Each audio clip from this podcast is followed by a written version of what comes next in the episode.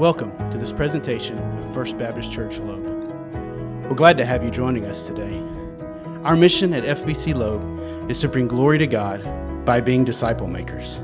For that purpose, we present the following resource that it may be a blessing. All right, well, you can grab a Bible and turn to Luke chapter 11. Luke chapter 11. It's good to be preaching again this morning after being off last week, and being at preteen camp. I have to say, it, it, doesn't feel like Sunday to me because my schedule has been off for the last two weeks. Obviously, it is because we're all here, uh, but it doesn't feel like that, so I'm still a little bit off. But I appreciate Jason filling in for me last week, and uh, good to be back this morning. And uh, as we continue our study through Luke's gospel, uh, we come this morning to one of Jesus' most well known teachings uh, as we take a look at what Jesus teaches about prayer. And so we're in Luke chapter 11, and we are going to pick up beginning in verse 1. It says, Now Jesus was praying in a certain place, and when he finished, one of his disciples said to him, Lord, teach us to pray, as John taught his disciples. And he said to them, when you pray, say, Father, hallowed be your name. Your kingdom come. Give us each day our daily bread, and forgive us our sins, for we ourselves forgive everyone who is indebted to us. And lead us not into temptation. And so, a couple of weeks ago, we looked at the story of uh, Mary and Martha, and we were reminded of the fact that we were created to know God. That is what life is all about. And now, as we move into chapter 11 of the story, Luke tells us about a time when Jesus was off praying by himself, as he so often did.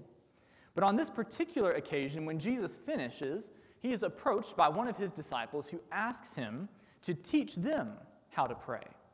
And you'll notice that the disciple points to John the Baptist as an example. And so apparently, John the Baptist had taught his followers a, method of prayer.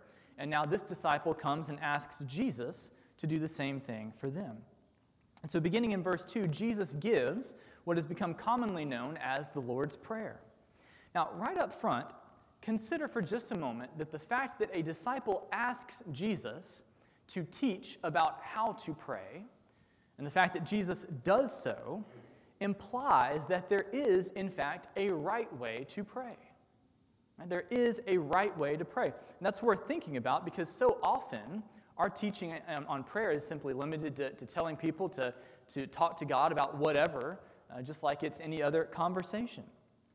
And to be clear, I don't think that that approach is wrong per se, as much as it's just incomplete.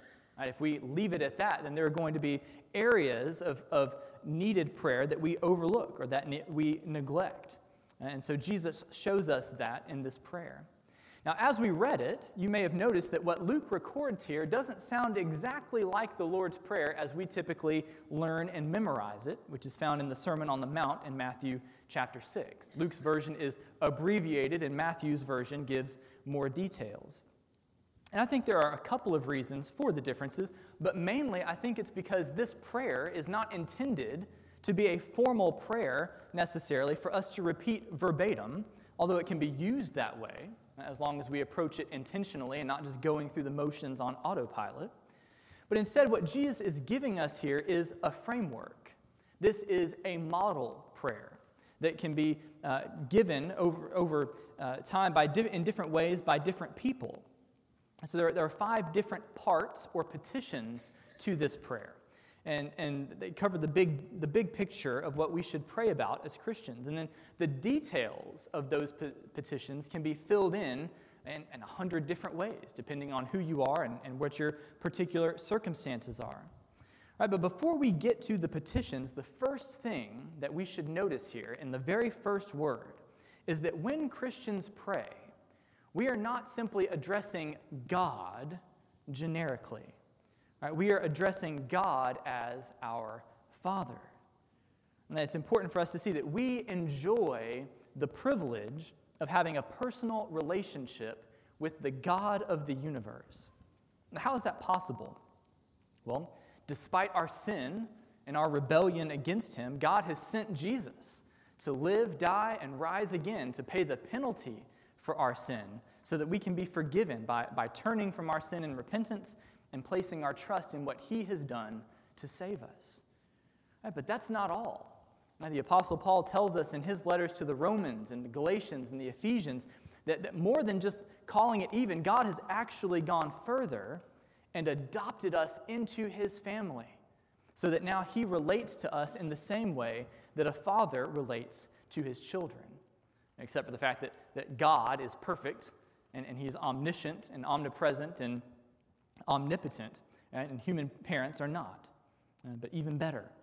And so, uh, prayer is, is us coming to God in the same way that a child comes to a parent. The, this, this relationship is the only thing that makes prayer truly possible, right? because by nature we are enemies of God.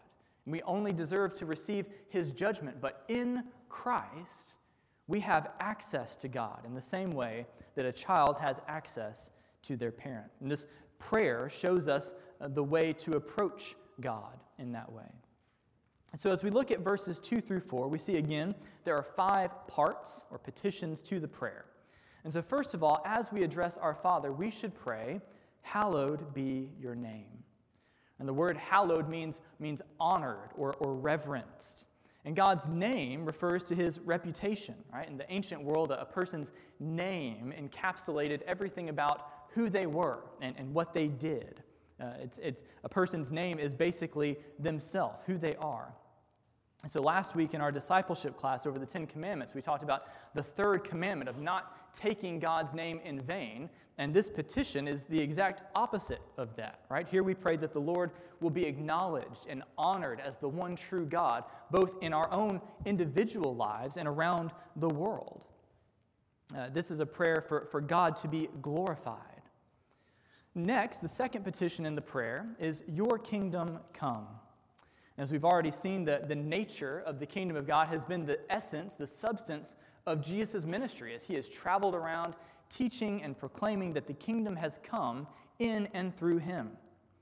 Of course, the, the tension is that while the kingdom is here, it's not yet fully what it will be one day when Jesus comes back. And so, Jesus' miracles and the work of the Holy Spirit allow us to get a taste, a preview of what life will be like when he comes back and makes all things new.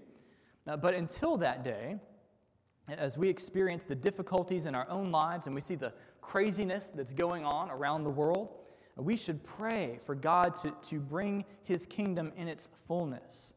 And between now and then, we are to spread the news of this kingdom by making disciples of all nations in our own lives. Then in verse 3, we see that we are to pray for God to give us each day our daily bread. And this is a, request for God to meet our daily needs, particularly uh, the need for food.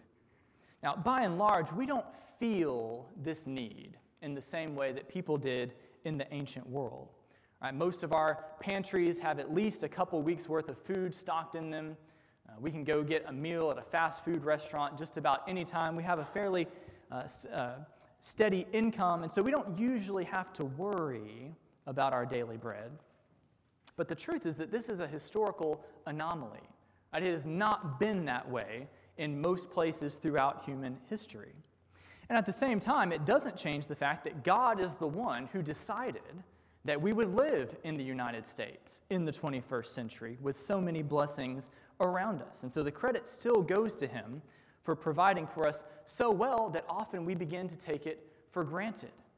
And, and even having said that, uh, in our present economic situation, have a little bit more inflation, have a little more instability in the stock market, right? Have higher interest rates, right? Find yourself unexpectedly unemployed, right? Have a, a little more shipping chain crisis. Have some mass hysteria during a, a pandemic or a natural disaster where you can't find toilet paper, right? And the, and the grocery aisles are, are all empty? And suddenly, being concerned about our daily bread becomes a little bit more relatable. And perhaps you felt that a bit more than normal lately. Right, but whether we're conscious of it or not, the reality is that we are completely dependent on God And so it is right for us to pray for Him to provide for our daily needs, whether they're financial or otherwise. Then in verse 4, we see that we are to pray for God to forgive us our sins. On, on the one hand, if we have responded to the gospel and, and placed our faith in Jesus, then, then, we have been forgiven of our sins in the big picture. Right? We've been made right with God and we will be saved on the day of judgment. Right, but at the same time, as we go through life, we continue to sin. And as we do that, we need to, uh, we need to confess that and repent of that because in sinning, we break the fellowship that we have in our relationship with God. Right? So if, if I say or do something that is inconsiderate towards Rebecca, then, then I need to do something about that. That needs to be addressed. Right? I need to apologize, and she needs to forgive me so that our marriage can stay healthy. Because apart from that, there's an ongoing tension between us because we both know that something's wrong and we haven't done anything about it. And we both know that. And the same thing is true in our relationships with friends or coworkers or whoever. And in the same way, when we sin, we need to confess that to the Lord. We need to ask for His forgiveness in order to maintain a healthy relationship with Him. And so, as we pray, we should consistently confess the ways we've sinned and ask God to forgive us to help us move forward in repentance. Now, you'll notice that this petition has an additional clause in the middle of verse 4, which is, For we ourselves forgive everyone who is indebted to us. Right? So we see the, the principle that forgiven people forgive people. Right? As people hurt or offend us in life, our response should be to forgive them as we have been forgiven. If we have any grasp at all on how much God has forgiven us through Jesus, then we should realize that there is no offense that is too great or too much for us to forgive someone else. And an unforgiving spirit that's unwilling to do that should, should raise questions about the state of where our heart is. And of course, having said that, I don't want to oversimplify things as if to, to indicate that all hurts are equal in life, because they most certainly are not. Right? Many offenses or, or hurts in life can be forgiven and, and moved on from relatively quickly, but some offenses, some hurts, are not that way. Sometimes they, they, they require a process of, of forgiveness that happens over time, and that's perfectly okay. Right? The point here is that whether it's instant or not, the default posture of our hearts should always be inclined to forgive other people who wrong us as a reflection of the grace and mercy that we have received from Jesus. And then finally, Jesus ends the prayer by teaching us to pray that the Lord will lead us not into temptation. And at first, that request may sound weird because the Bible is clear that God does not, under any circumstances, tempt us to sin or lead us into situations where, where we might uh, fall short or, or are set up to fail. But instead, this, this phrase is a, is a sort of shepherding phrase, referring to how a shepherd would lead his sheep and, and the reality behind it that sheep have a tendency to get themselves into dangerous situations. And so, as I've said before, if, if left to myself, I'm going to make a complete mess of things in my life. Right? Satan and the world and my own sinful flesh conspire against me tempting me to get off track spiritually. And so, the essence of this petition is that the Lord will lead us away from situations where, where we might compromise our faith. Right, the, the burden here is really captured in the verse that we sang a while ago prone to wander. Lord, I feel it. Prone to leave the God I love. Here's my heart, Lord. Take and seal it. Seal it for thy courts above. Lord, don't let me go where I shouldn't go, whether that be with pride or greed or lust or self centeredness or anger or whatever the case may be for each of us. And so, in the Lord's Prayer, Jesus teaches us to seek God's glory and His kingdom, and to also seek His provision and intervention in our lives, both physically and spiritually. And so, Jesus has taught us what to pray about, but He's also going to teach us how to pray. And we'll read that as we pick up again, beginning in verse 5. Luke writes, And he said to them, Which of you who has a friend will go to him at midnight and say to him, Friend, lend me three loaves, for a friend of mine has arrived on a journey, and I have nothing to set before him? And he will answer from within, Do not bother me. The door is now shut, and my children are with me in bed. I cannot get up and give you anything. I tell you, though he will not get up and give him anything because he is his friend, yet because of his impudence, he will rise and give him whatever he needs. And I tell you, ask, and it will be given to you. Seek, and you will find. Knock, and it will be opened to you. For everyone who asks receives, and the one who seeks finds, and to the one who knocks it will be opened. What father among you, if his son asks for a fish, will instead of a fish give him a serpent? Or if he asks for an egg, will give him a scorpion? If you then, who are evil, know how to give good gifts to your children, how much more will the Heavenly Father give the Holy Spirit to those who ask him? And so, picking up again in verse 5, Jesus turns from teaching us what to pray to telling us how we should pray. And, and, the main idea is that we should approach God in prayer with a confident boldness. And he makes his point here by, by narrating a rhetorical situation where a man has a, an unexpected guest come to his home in the middle of the night.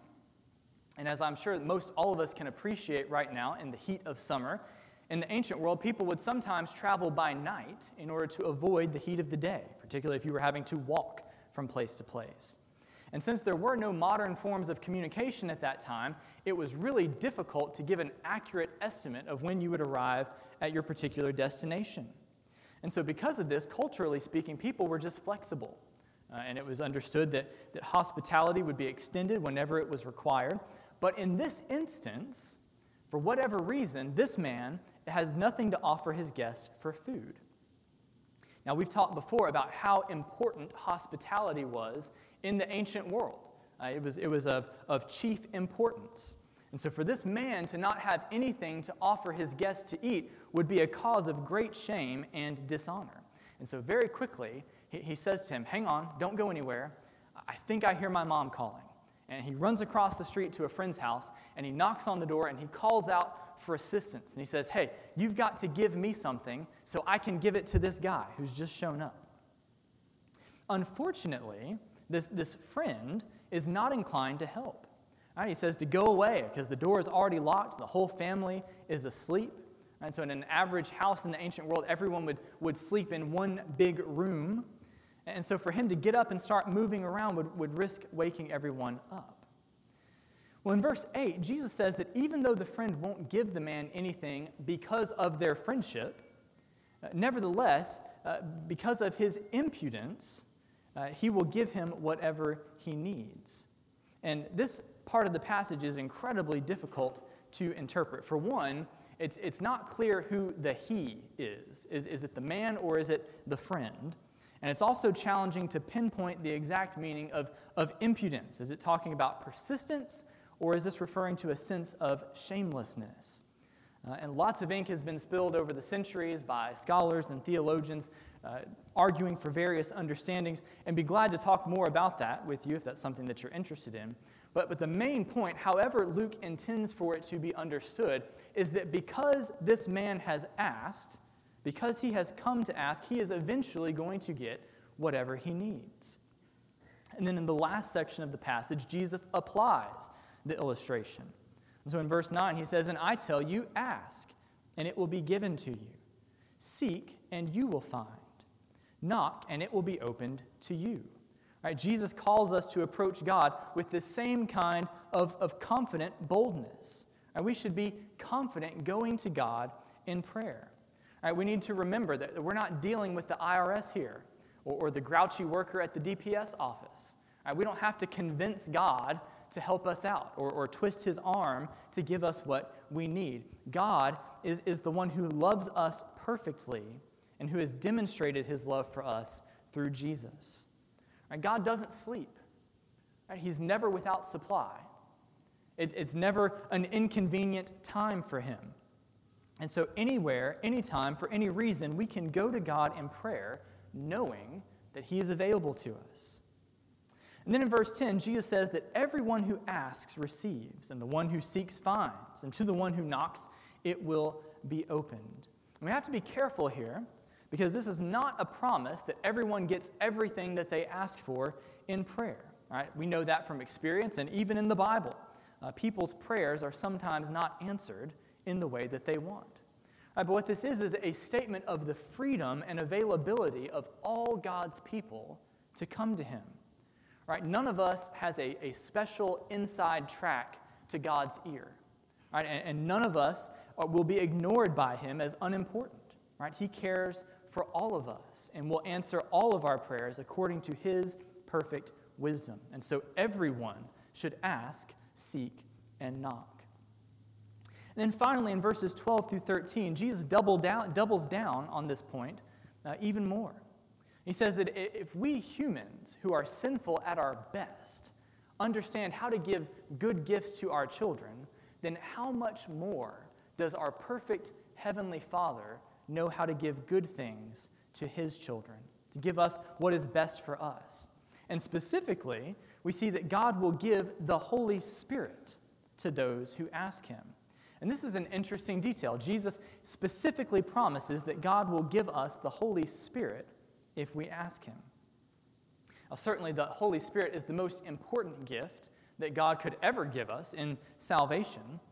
But I think also that if we see our lives from the vantage point of Scripture, where, where the, the main idea is, is not somehow getting our circumstances to change as much as it is using our circumstances to glorify God, then, then the Holy Spirit is what we need the most here and now as well.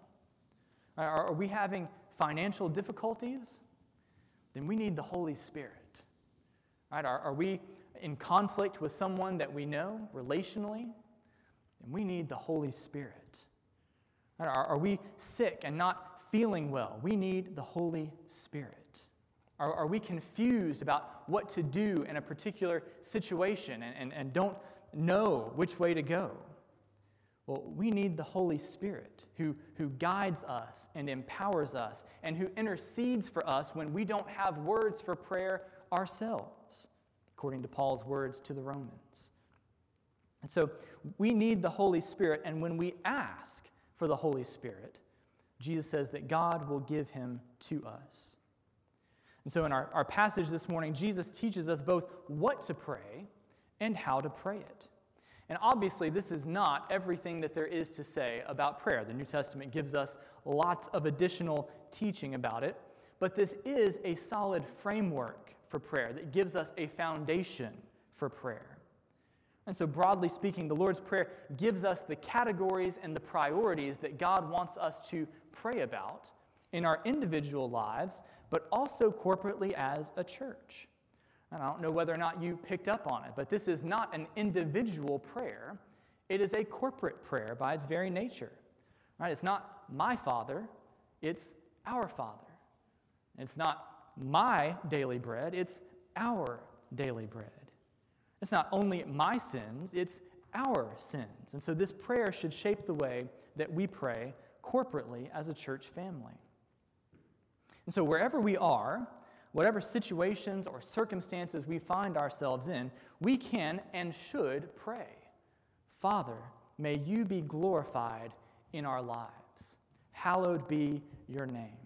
We pray that your kingdom will advance through us, even as we pray for you to come back and make all things right again once and for all. Lord, give us what we need to navigate this day well. Forgive us for the ways that we fail to do that, and please keep us from completely messing things up as you bless us with your Holy Spirit. And so this morning, may we consistently pray according to Jesus' pattern. May the Lord hear us and answer us as we do. Let's pray together.